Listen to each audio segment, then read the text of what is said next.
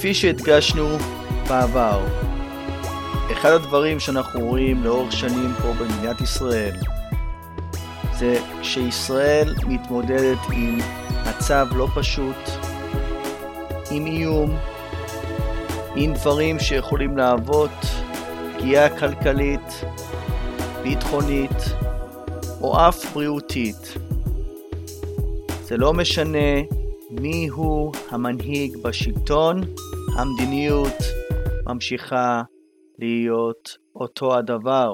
והמדיניות היא שאנחנו, מאז שאנחנו קיימים פה, כמדינה עצמאית, תמיד אוהבים לקחת את כל התרחישים האפשריים. הרבה פעמים בעולם אנחנו הראשונים שפועלים והעולם פועל לאחר מכן. ולא מדובר רק על משהו ביטחוני, מדובר גם על משהו בריאותי ואף סביבתי. דיברנו רבות בפרקים של הפודקאסט הזה על האיום של נגיף הקורונה, וממש שזה התחיל, ישראל הייתה, אם לא הראשונה בעולם, שלקחה על עצמה את התהליכים, את הנהלים הכי דרסטיים בהשוואה לכולם. ראינו את זה. אם זה איסורי טיסות ממקומות מסוימים לישראל, אם זה איסורי טיסות מישראל למקומות מסוימים בעולם. אנחנו היינו הראשונים שעשינו את זה.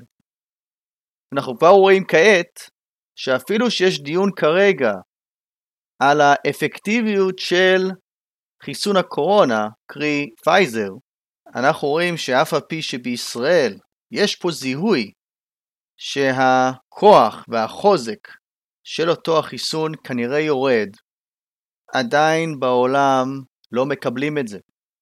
ויכול להיות שאותו הגל שאנחנו רואים פה במדינה הזאת, שלנו, של נגיף הקורונה בהקשר של הווריאנט הדלתא, הוא אוטוטו הולך להכות בעוד מדינות עם כמות גבוהה של חיסונים מבחינת אוכלוסייה מחוסנת.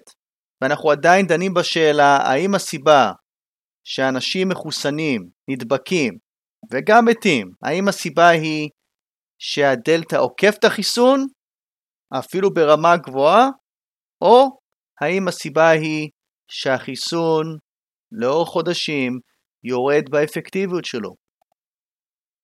ואני אגב ראיתי אנשים שאומרים, או, oh, החיסון, מי שכרגע מחוסן וכרגע נפגע קשה או מת מהנגיף, זה רק האנשים הכי אה, עם בעיות, האנשים הכי זקנים, זה האנשים האלו. האומנם? אני לא כזה בטוח עדיין. בואו נראה. כי אני מזכיר לכולם שבין האוכלוסיות הראשונות שחוסנו לקורונה, זה בכלל לא היו האנשים המבוגרים, זה לא היה הם בכלל. מי זה היה? הצוותים הרפואיים. הם היו הראשונים. אז נראה מה יקרה. ושוב, יש פה חידה מאוד גדולה. אבל כפי שאמרתי אלף פעם בפודקאסט הזה, מאז אותו הגל הקודם, כבר לא זוכר איזה גל זה היה, אם יש דבר אחד ודאי בהקשר של נגיף הקורונה, זה שאין ודאות לשום דבר. אפילו בזמנים שאמרנו, והיו אנשים שאמרו פה, נגמר הקורונה, אחרי זה גל, אחרי זה עוד פעם חיסונים, ואז אמרו עוד פעם נגמר, והנה אנחנו רואים משהו אחר. אבל בתוך כך, אנחנו רואים שהמדינה שלנו, עם כל הפופוליזם שיש, ותאמינו לי היה מלא פופוליזם, במיוחד לפני הבחירות האחרונות, ולפני הקמת הממשלה החדשה של בנט ולפיד, מלא פופוליזם. מכל מיני גורמים שכרגע נמצאים בממשלה, שרים כאלו ואחרים, שאמרו איך אתם עושים את זה, זה לא אפקטיבי, בושה וחרפה, זה דיקטטורי, כל הדברים האלו. אנחנו רואים שבסוף מה שהם רואים משם הם לא ראו כשהם לא היו בממשלה.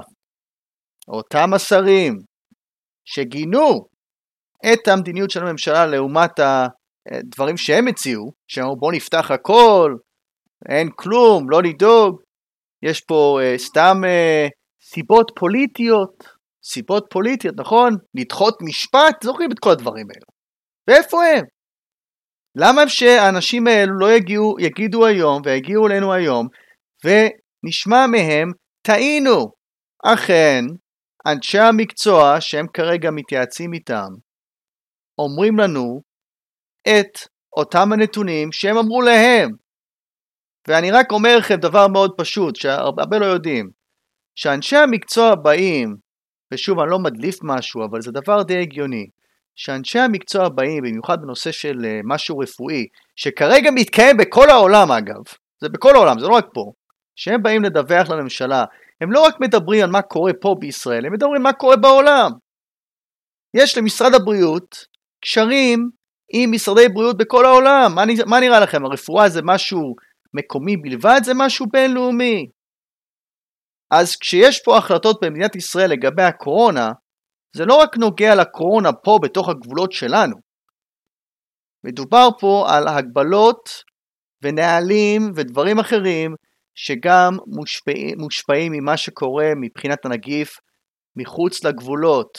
כי מה לעשות, עם כל הגלובליזציה וכל התהליכים שיש בעולם, אנחנו לא פה איזה פלנטה אחרת. אז אותם האנשים ששוב גינו, אנחנו רואים עושים אותו הדבר. אותו הדבר. תראו לי מדיניות מסוימת שאתם אומרים שהממשלה כרגע מקיימת, שהיא שונה לחלוטין, או משהו שהממשלה הקודמת לא הייתה עושה, בנסיבות שכרגע יש. תראו לי משהו כזה. אין שום דבר שונה, ובצדק, כי זה רק מוכיח את מה שאמרתי. כשמדובר פה על דבר שיכול לאיים, וראינו כבר את האיום, לא רק על החיים, גם על הבריאות, גם על הצבא, תחשבו על זה. צה"ל הוא הצבא הכי מחוסן בעולם מבחינת אחוזים. אם עכשיו באמת אנחנו מגלים, ונראה מה קורה פה, שהנגיף בגרסה, גרסת הדלתא, אותה הגרסה שהתחילה בהודו, האם הדבר הזה עכשיו עוקף את החיסון, או איכשהו לא יודע מה קורה, האם עכשיו אנחנו עוד מעט נראה התפרצויות בצה"ל, שוב פעם ברמה גבוהה, של בידודים ושל אה, אנשים חולים ודברים אחרים שראינו בצה"ל מקודם. אחרי זה החיסונים הפסיקו, ועכשיו עוד פעם זה מתחיל אולי. זה איום. במיוחד שאנחנו רואים פה כל מיני דיווחים על מה קורה בלבנון, שאולי ההתפשטות של הנגיפים תשפיע על הטילים שיש לחיזבאללה, אולי הגיע הזמן להתחיל משהו עם ישראל כדי להסיט את תשומת הלב מהבעיות בלבנון של כלכלה וקורונה ומה שאתם רוצים. אותו הדבר גם אצל חמאס בעזה, ששם אולי פחות מקפידים בקטע של הקורונה, ואנחנו לא יודעים בדיוק מה קורה שם כמובן, הם לא בדיוק מדווחים את כל האמת, גם המשך התפשטות ואיום של קורונה על השלטון של החמאס גם יכול לגרום להם להתחיל משהו שוב, כמו שהיה בשומר החומות, שאני מעריך שהיה גם קשר לנושא הזה של הקורונה ולא רק דבר אחר. אז אנחנו רואים שהממשלה פועלת כפי שמצופה ממנה. להסתכל על נתונים, להסתכל על האיומים ולהסתכל על ההשלכות. ואנחנו גם רואים אגב את מה שדיברתי עליו הרבה פעמים כבר, אפילו שנה שעברה, על כל הסוויץ' שממש עשינו פה לאחרונה בנושא של האיום הנגיפי. לא סתם הראש ממשלה הקודם נתניהו, ואגב אני אומר גם ראש ממשלה אחר היום אומר את זה בנסיבות, אמר אנחנו בעידן הנגיפים, ומה זה אומר? אנחנו צריכים מפעל חיסונים. ואגב, שהוא אמר את זה בזמנו, יש אנשים שכרגע בממשלה כרגע, שאמרו מה פתאום מפעל חיסונים? מה, משהו דרסטי? מי, אנחנו, אנחנו מסוגלים לחסן? לייצר חיסון? אז אני גם זוכר אנשים שאמרו את זה על מה פתאום נפתח משהו כמו כיפת ברזל? ליירט מהאוויר אה, רקטה? בלתי אפשרי. הנה לפני כמה ימים היה גם ניסוי של לייזר. בלתי אפשרי אמרו. ועשינו את זה. צריך להאמין בעצמנו, עשינו את זה. במיוחד דברים שאנחנו רואים כאיום. אז אותו מפעל החיסונים שאמרו לא צריך, לא כלום, הנה אפילו הממשלה הזאת מקדמת. גם הנושא אגב של החיסון לקורונה שלנו, של המכון הביולוגי בנס ציונה, שהרבה גם גינו, זה גם ממשיך. זה גם ממשיך. אוקיי? ואגב, לא ראיתי שום דיווח, ואני כבר אומר לכם, ואני לא מדליף פה כלום. אני כבר אומר לכם שאנחנו כבר בוחנים האם החיסון הישראלי, שאנחנו כרגע בשלבים מתקדמים, האם הוא יכול להגן מהווריאנטים השונים של הדלתא והבריטי וכל הדברים האלו. האם זה יותר אפקטיבי? מי יודע? אז בסוף, בשורה התחתונה, יש פה מצב חירום עולמי שממשיך. אמנם יש הרבה אנשים מחוסנים יותר ויותר, ונקווה שזה יעזור לנו בלחימה נגד הקורונה שממשיכה להתפשט, אבל יש אזורים נרחבים של רוב האוכלוסייה בעולם, רוב האוכלוסייה, מיליארדים, רובם, שגרים במדינות מתפתחות באסיה, בדרום אמריקה, באפריקה, שאין להם שום גישה לשום חיסון והקורונה חוגגת שם. ומי שאומר וחושב, אה, שמי אכפת, שיהיה בקורונה באפריקה, אז כמו שהיה עם הפליטים שברחו, ועדיין בורחים, מסיבות כלכליות, והזרם גבר ועדיין גובר, אם זה ימשיך ככה באפריקה, מאזינים יקרים, אנחנו נראה התעצמות של פליטים מאפריקה, שבורחים מסיבות רפואיות. כי סביר להניח שפליט שנכנס לפה, שנס מהקורונה, או אפילו כרגע נדבק בקורונה, ואין טיפול ואין כלום שם, אנחנו כנראה נטפל בו. כנראה נעשה את זה. ואגב, אני לא מכיר מקרה עדיין, להיות שאני לא זוכר טוב, אני לא מכיר מקרה עדיין, שפליט או מסתנן או מישהו שהגיע לישראל לאחרונה, שהגיע לפה בגלל שהוא צריך טיפול לקורונה. ואולי עוד מעט, אולי יש אגב, אולי יש, ומסיבות ענייניות של צנזורה לא עושים את זה כדי לא לדרבן אולי לתת מוטיבציה לעוד אה, מסתננים לבוא מהסיבה הזאת של טיפול לקורונה. כי אגב, אם מסתכלים על ישראל, עם כל הבעיות, ישראל עדיין מקום ראשון בעולם שכדאי להיות פה בזמן הקורונה, וגם אחוז תמותה מאוד נמוך. אם נדבקת, כרגע עם היכולות שלנו וזה שאין עומס והכל, סביר להניח, סיכוי גבוה, אתה תשרוד את זה לפחות בחיים, אוקיי? האם יהיו פה השלכות בריאותיות של לונג אה, קוביד ומה שאומרים, זה בוודאי יכול להיות, אבל מבחינת החיים שלך, מי שנדבק בישראל, סביר להניח שאתה תחיה. וזה אי אפשר להגיד על כל, כל מיני מקומות בעולם. יש אנשים בהודו שמתים מהקורונה, למה? אין חמצן בבית חולים. חלק מהטיפול זה חמצן, אין, אין שם.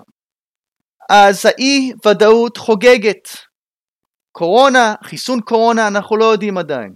אגב, גם בנושא של כניסות ויציאות מהארץ, אני זוכר היו אנשים שאמרו, אה זה נגמר, יאללה, כל העולם נפתח, זוכרים את זה? באו מסיבת עיתונאים בנתב"ג, הכל נפתח. מי יודע?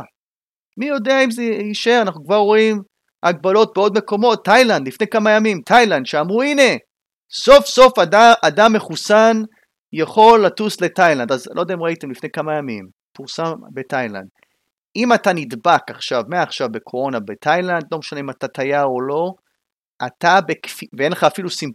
סימפטומים אפילו, אתה בכפייה הולך לאשפוז בבית חולים בתאילנד. זה מה שקורה בתאילנד. זה מה שקורה שם. ויש מדינות שעד עכשיו, קנדה אחרים, שאדם שהוא לא אזרח לא יכול להיכנס. ואתם זוכרים את זה שבזמנו שישראל עשתה את זה, כולם התנפלו, או הרבה אנשים. ואיך אתם עושים דבר כזה? היחידים בעולם. אז יחידים בעולם, לכו תראו עוד מדינות. קנדה, הרבה אזורים, אוסטרליה, הרבה מדינות די דמוקרטיות, די ליברליות, עושים אותו הדבר. אז יכול להיות שהמצב היום בעולם מבחינת כמויות חיסונים, מבחינת אחוזים, יש הרבה אנשים מתחסנים, אין בעיה. אבל מבחינת הנגיף שמתפשט ומגיע לעוד אזורים, זה עדיין המצב הכי גרוע שהיה לנו אי פעם. אוקיי, אפילו עם חיסונים. אגב, תראו, מדינות שבזמנו, ודיברנו על זה אלף פעם פה, מדינות שאמרו, בוא נהיה כמוהם. יפן, זוכרים את זה? בוא נהיה כמוהם. תראו מה קורה להם עכשיו. שבזמנו כולם אמרו, בוא נעשה את המודל היפני. תראו, תראו מה המודל היפני הביא להם. 12% מחוסנים, עכשיו אולימפיאדה בלי קהל, והתפשטות קורונה מההתחלה שם. זה נהיה כמו יפן, זוכרים את זה? אז אני מציע לכולם, ואגב שוב, כל אחד ועשה, אבל כל מי שאומר לי 100% זה המודל שמצליח. אגב, הנה בדיוק עכשיו עם, עם בריטניה. תראו מה הם הולכים לעשות, לפתוח הכל, ואנשים אומרים, הנה זה המודל. זה המודל, בואו נראה. בואו נראה עוד שבועיים, שלוש, כמה חודשים, בואו נראה, אנשים פה עם, עם מין uh, ביצת זהב. הנה המודל בוודאות, ניו זילנד, הנה המודל. יפן, אגב גם קובה, גם קובה בזמנו, תראו את קובה. לא המדינה הכי ליברלית בעולם, אבל קובה, הנה קובה. לכו תראו מה קורה בקובה כרגע. התפשטות קורונה, אגב, עכשיו הפגנות שם, בקובה, גם בגלל הקורונה, בגלל שאין תיירים, אין כלום. מאוד מעניין, נראה מה יקרה שם בקובה, מבחינת המשך ההפגנות, שאגב, דבר מאוד מאוד חריג, אני לא זוכר, ואני ראיתי כמה סרטונים, לא זוכר כמות כזאת בעידן המודרני של קובה הקומוניסטית, של הפגנות ברחובות בצורה כזאת, מעבר לעצרת תמיכה בקסטרו או בנאום שלו או משהו, אבל אני לא זוכר דבר כזה. נראה מה יקרה שם. אבל אה, בסופו של דבר, יש פה מלא אה, אי ודאות. ואגב, אני כבר אומר, שאם אנחנו רואים, אחד הדברים שמאוד מאוד אה, מלחיצים עכשיו הרבה מהציבור, בהרבה מהאזורים האלו, בהודו, בדרום אמריקה, אזורים שכרגע מתמודדים עם נגיף הקורונה, זה מחסור ענק בחמצן, בחמצן, וצריך את זה. ויש אנשים שלא מצליחים לקבל חמצן, הבלוני חמצן, אלה! ואני שואל את השאלה, כי בזמנו היה לנו מחסור, אם אתם זוכרים, מסכות. זוכרים את זה בהתחלה? אני רואה בפייסבוק בן אדם מוכר מסכה חד פעמית, רושם, היה בשימוש פעמיים בלבד, 10 שקל. אני כבר אומר לכם שאני מקווה, ואני לא יודע אם מישהו פה שומע, צריך לבדוק את זה, אני מקווה שבישראל יש מספיק בלוני חמצן, ואני גם מקווה, ואני לא יודע, שישראל יש לה, ואנחנו כבר בודקים את זה, יש לה יכולת גם לייצר בלוני חמצן, ושיש לנו פה מפעלים שעושים את זה. כי אני כבר אומר לכם, שאם אכן אנחנו נראה המשך התפשטות של הזן הדלתא והקורונה בעולם, הדבר הבא שאולי יהיה חם, שאין מספיק למדינות, וכולם עכשיו יתחילו לעשות הגבלות, זה לא יהיה המסכות ואמצעי מיגון ומכונות הנשמה, זה יהיה הבלוני חמצן עצמם. ואולי יהיו אפילו אזרחים פה בישראל שיתחילו לקנות את זה. מי יודע? כי תראו מה הולך בהודו, תראו מה הולך באפריקה, דרום אפריקה, תראו מה הולך בברזיל, מה קורה עם החמצן שם. ונראה לי הם מייצרים שם חמצן, מדינות די גדולות. אני לא יודע אבל אם אנחנו מייצרים את זה, צריך לבדוק את זה. אבל אין ספק שאנחנו ממשיכים לראות, מאזינים יקרים, את התסיסה העולמית, את ההאשמות נגד סין, את הרצון לדעת מה קרה, את המאבקים בין מדינות על חיסונים, אוקיי, ואנחנו כנראה ככל שיהיה יותר הדבקות, יהיו יותר גם מאבקים על החיסונים האלו, דרך חקיקה שמונעת את החיסונים לצאת מהמדינה עד שאין להם מספיק. אגב, בדיוק ראינו, וזה דבר מבורך, את זה שאנחנו עוזרים לדרום קוריאה עם חיסונים שאנחנו לא צריכים, או עומדים להיות פג תוקף, והם צריכים את זה. אבל מאוד מעניין אותי שכולם עכשיו, בתופים ומחולות אומרים, לא לדאוג, אנחנו נקדים את המשלוח מ, אה, של פייזר, והיא מאוד מק... ואני אומר לכולם, איך אתם יודעים את זה? איך אתם יודעים את זה? יכול להיות מצב שהמשלוח לא יגיע בכלל. מכל מיני סיבות של חקיקה, שהמדינה עצמה תגיד, זה יכול להיות ארה"ב או מקום אחר שהמקום נוחת פה, מי יודע, שיגידו, אנחנו צריכים את הדברים האלו אצלנו עכשיו, את החיסונים, אנחנו לוקחים את זה.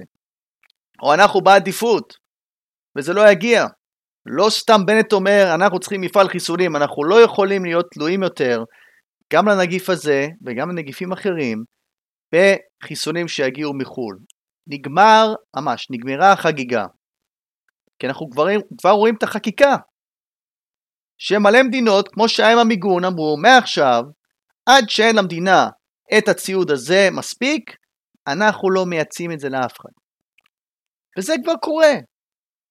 או שיש מדינות שיש להם אינטרס אולי לייצר חיסונים שהם עושים מכל מיני סיבות אחרות, רואים את זה אפילו חיסונים רוסיים, סינים, ואנחנו גם רואים שיש מדינות שכפי שאמרתי פה בעבר, שממש מאפשרים רק לאנשים מחוסנים עם חיסונים ספציפיים נגד הקורונה ולא חיסונים אחרים.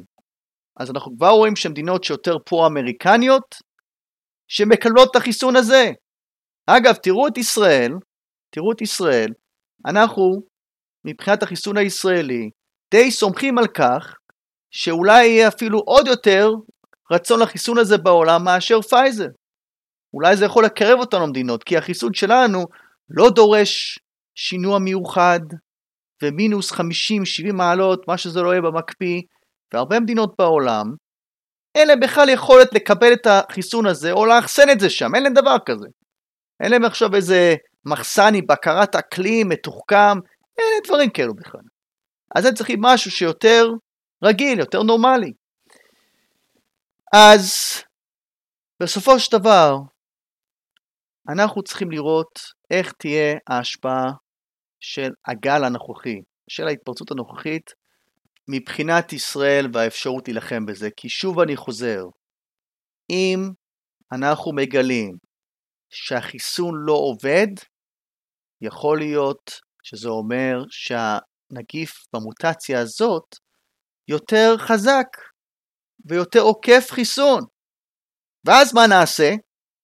ודבר שני, יכול להיות שהציבור שברובו מחוסן, רובם, אבל יש הרבה שלא אגב, אפילו במסגרת גיל אה, מבוגר וזה, יש אנשים שעדיין לא התחסנו, אבל נניח שהרוב, רוב הגדול מהאוכלוסייה כרגע מחוסן.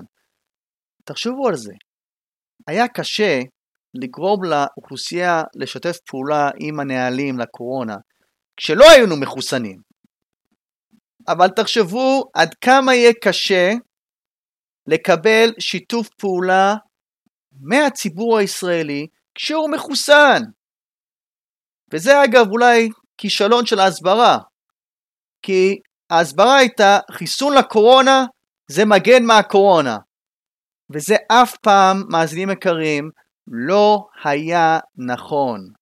החיסון אף פעם לא נועד, ולא, אפילו פייזר וכולם, אף פעם רשמית הוא לא חיסון שמונע קורונה.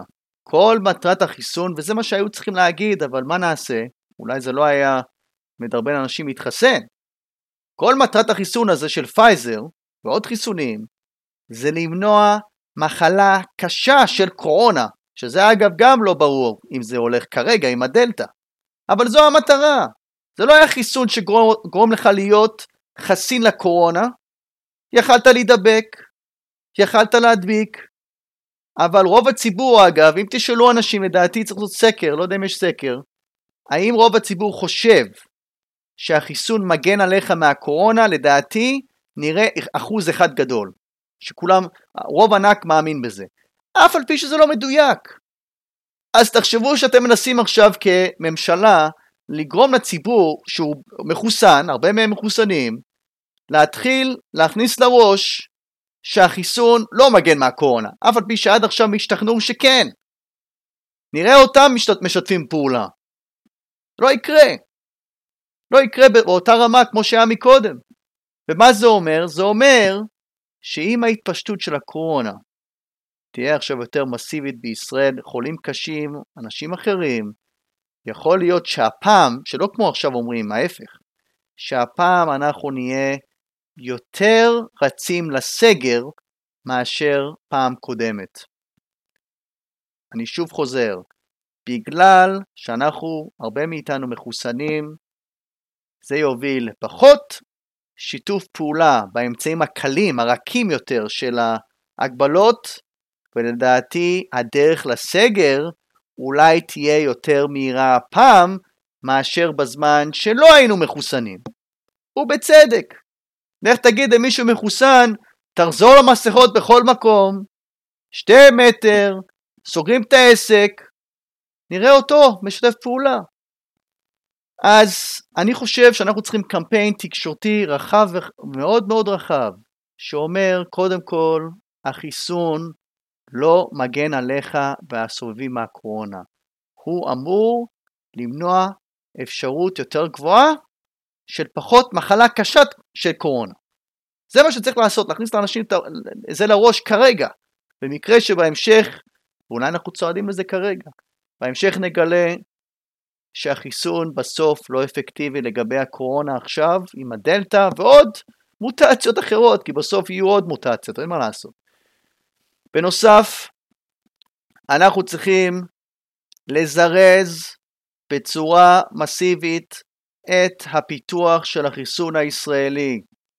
ולא סתם בנט, שקיבל עצה מגורמי המקצוע, בטח מקבל את העצה הזאת. אגב, בדיוק עכשיו הוא מינה או ממנה יועץ לביטחון לאומי שמגיע מהמוסד, אדם שעשה כמה דברים בחיים ושמר על החיים של כולנו, וזה איום ביטחוני. אני מעריך שהוא גם אומר, ש... כי, כי אגב, המוסד גם עסק בזמן של נתניהו, וגם עכשיו בטח עוסק בזה, להביא ציוד, נכון? מכונות הנשמה, אולי עזר לנו להביא את הנגיפים, לחקור אותם בנס ציונה, במכון הביולוגי. אני מעריך שהוא יגיד, ואומר כרגע לבית, טוב עשית, אנחנו צריכים להמשיך כרגע במהירות הבזק לפתח את החיסון הישראלי, שאגב, אנחנו גם נצטרך אותו לחסן כנראה גם עוד יותר פלסטינים. נכון? החיסונים שבסוף מגיעים לפה, אנחנו גם צריכים לחסן את הפלסטינים, כי מה לעשות, הם עובדים פה. יש פה הרבה אינטראקציה. אז אנחנו גם אחראים, לא משנה מה אתם חושבים על זה, ראוי, לא ראוי, כ- כאנשים שאחראים לבריאות הציבור הישראלי, אנחנו חייבים לוודא שגם מגפות לא פורצות בציבור הפלסטיני, ואני לא מדבר רק למען הפלסטינים, מדבר למעננו, למעננו. אז אנחנו צריכים את החיסון הזה גם כדי לחסן את הפלסטינים, שגם אגב מגיעים במגע עם חיילים, עם אחרים, צריך את זה. כי אין ספק שאם אנחנו לא נצליח להתגבר כעולם על הקורונה בגלגול הנוכחי, והחיסון לא עובד, אם זה, אם זה אכן מה שאנחנו נגלה, ואנחנו בודקים את זה, אם זה לא מספיק לעבוד, אנחנו נראה עוד יותר, עוד יותר אנשים בעולם שמנסים להצביע על האשם. ואני אומר לכם, ורואים את זה בסקרים בכל מקום, אגב, אולי צריך לעשות סקר פה בישראל, נראה מה, מה אומרים על זה.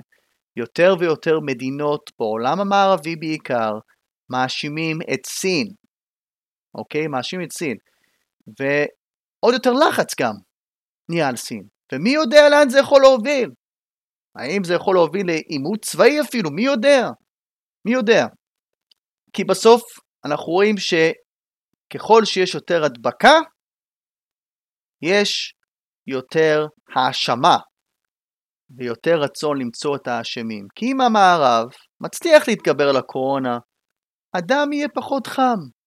אבל אם האויב הזה, הקורונה, ממשיך להכות, יותר ויותר הציבורים במדינות הליברליות, המערביות, ששם דעת קהל כמובן משפיעה על המדיניות של הממשלה, הם ירצו יותר ויותר תשובות, ולא סתם לפני כמה זמן, ודיברנו על זה פה, קבוצה של מדינות, כולל ישראל, הצטרפה למכתב גינוי נגד ארגון הבריאות העולמי, שדורש מהם לא לקבל את הגרסה של סין ולחקור באמת מה קרה שם. מה קרה בסין, האם הם ידעו על זה, לא אמרו לאף אחד ומתי זה קרה.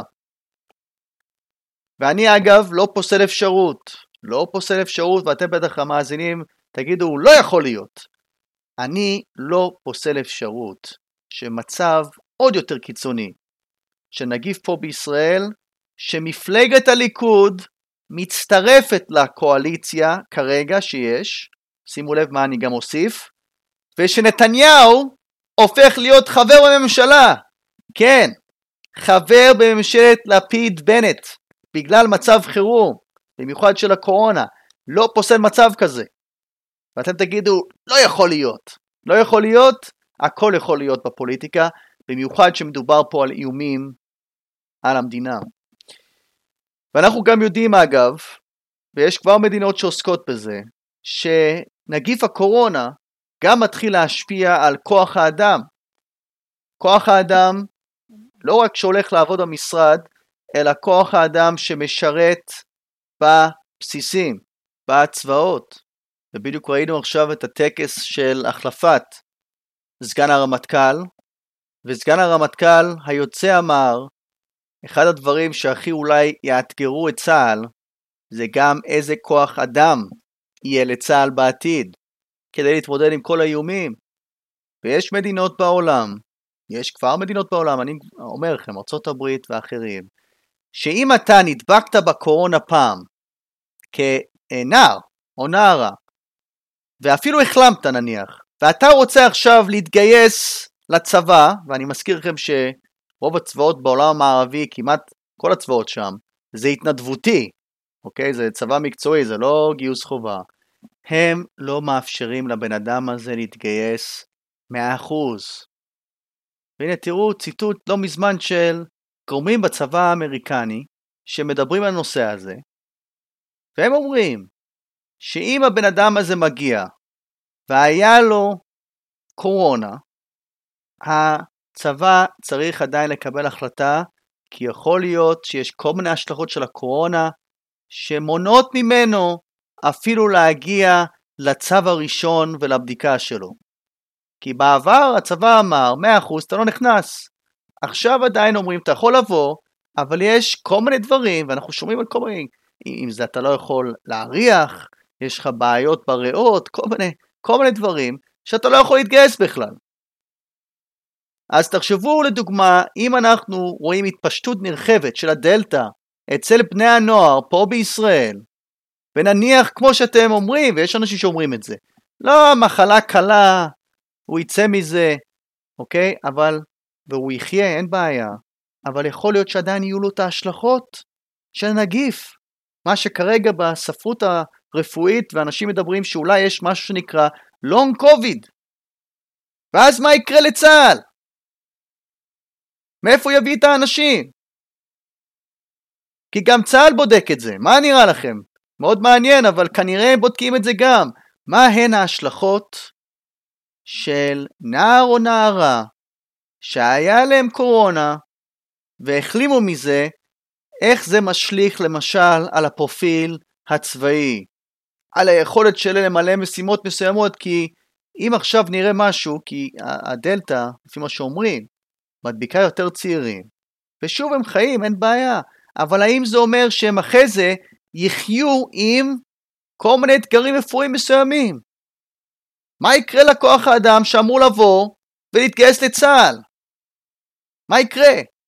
בסוף יכול להיות שהוא חושש ממצב כזה.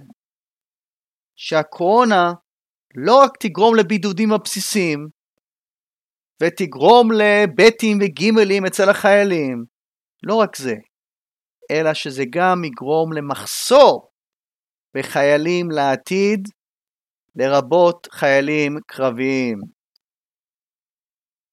וכמו שאתם יודעים, ואני יודע את זה, החייל העיקרי, שהוא במיעוט, אבל החייל שהוא בסוף מבטא את כוח האש של צה"ל, זה הלוחם, והוא במיעוט. רוב החיילים בצה"ל הם לא לוחמים, אבל המיעוט הזה, הלוחם, הוא הגורם שמכניע, שמחסל, שמכריע, ובסוף מסתער. הוא הבן אדם הזה. אז אם יש עכשיו השפעות על לוחמים לעתיד, זה משהו שצה"ל יכול לחשוש ממנו. ולא סתם, לצה"ל יש אינטרס להגן על המדינה וגם להגן על הביטחון לטווח הרחוק. ומילה נוספת על הנושא האחר שגם אנחנו שומעים עליו בתקופה האחרונה, במיוחד אחרי מבצע שומר החומות ובעידן הממשלה של בנט לפיד, וזה החמאס. ויש פה דיון שממש מפתיע אותי, וגם מצחיק אותי קצת. דיון לגבי לוודא שהכסף שהולך לעזה לא הולך לחמאס, נכון? כל הנושא הזה. המזוודות, הכסף הקטרי, דולרים, נכון? יש פה דיון ענק. אז יש לי חדשות, וזה למה זה מצחיק אותי, יש לי חדשות בשביל כולם. כל כסף שהולך לעזה, לא משנה אם זה ישירות לחמאס או לא, בסוף הולך לחמאס. ואתם בטח תגידו לי, בוודאי, מה, יכול להיות שהם גונבים את הכסף? לא, לא, לא רק, אני לא מדבר רק על זה. שאיכשהו זה מגיע לאיזה קופה של איזה מישהו, או לבניית איזה בית או משהו, וחמאס לוקח את זה. לא, לא, לא נדבר על זה. אני מדבר על זה זה שכל כסף שמגיע לעזה, כביכול, שוב, לעזור לאוכלוסייה האזרחית, עם האוכל, עם הבתי חולים, עם המוסדות, כל הדברים האלו, נכון? דבר, הרווחה של אזרחי עזה, כל דבר שהולך לזה, משחרר תקציבים לחמאס. שימו לב למה אני אומר. כל כסף שמגיע לעזה, נניח לבניית בית חולים, משחרר תקציב לחמאס שאולי היה מיועד לבניית אותו בית חולים, ומה הם עושים עם החמאס? משתמשים בזה לצרכים צבאיים.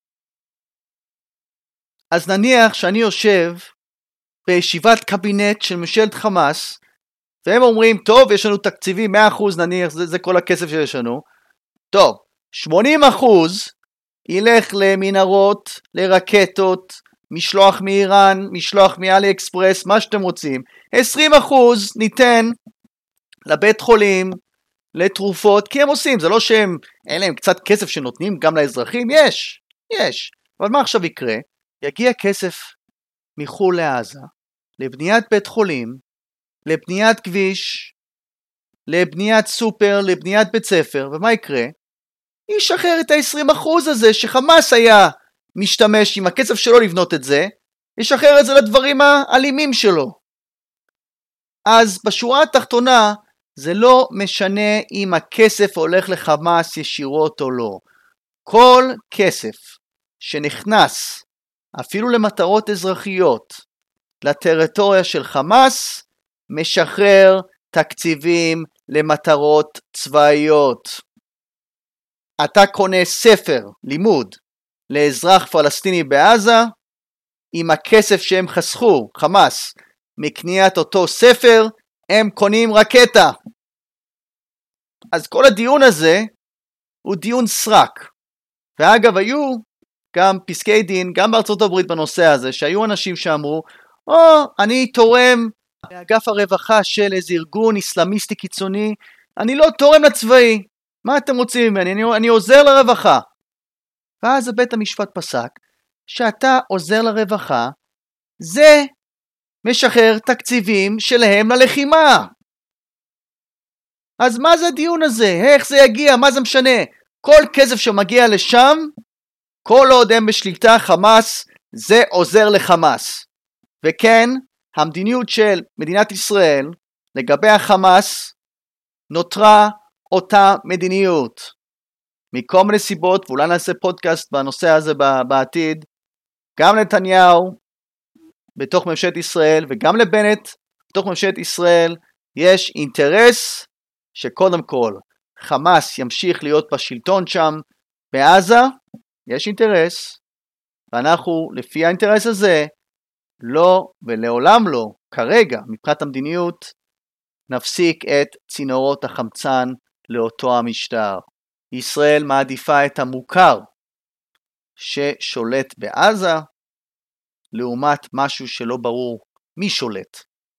כי בסוף המוכר זה משהו שישראל יכולה אולי יותר להתמודד איתו, וגם לנהל שיח איתו. אז זו המדיניות. והדיון פה והעימות, וכל אחד אומר, עם הכסף לחמאס, החמאס מרוויח כסף, לא משנה איך ולמי הולך הכסף בעזה.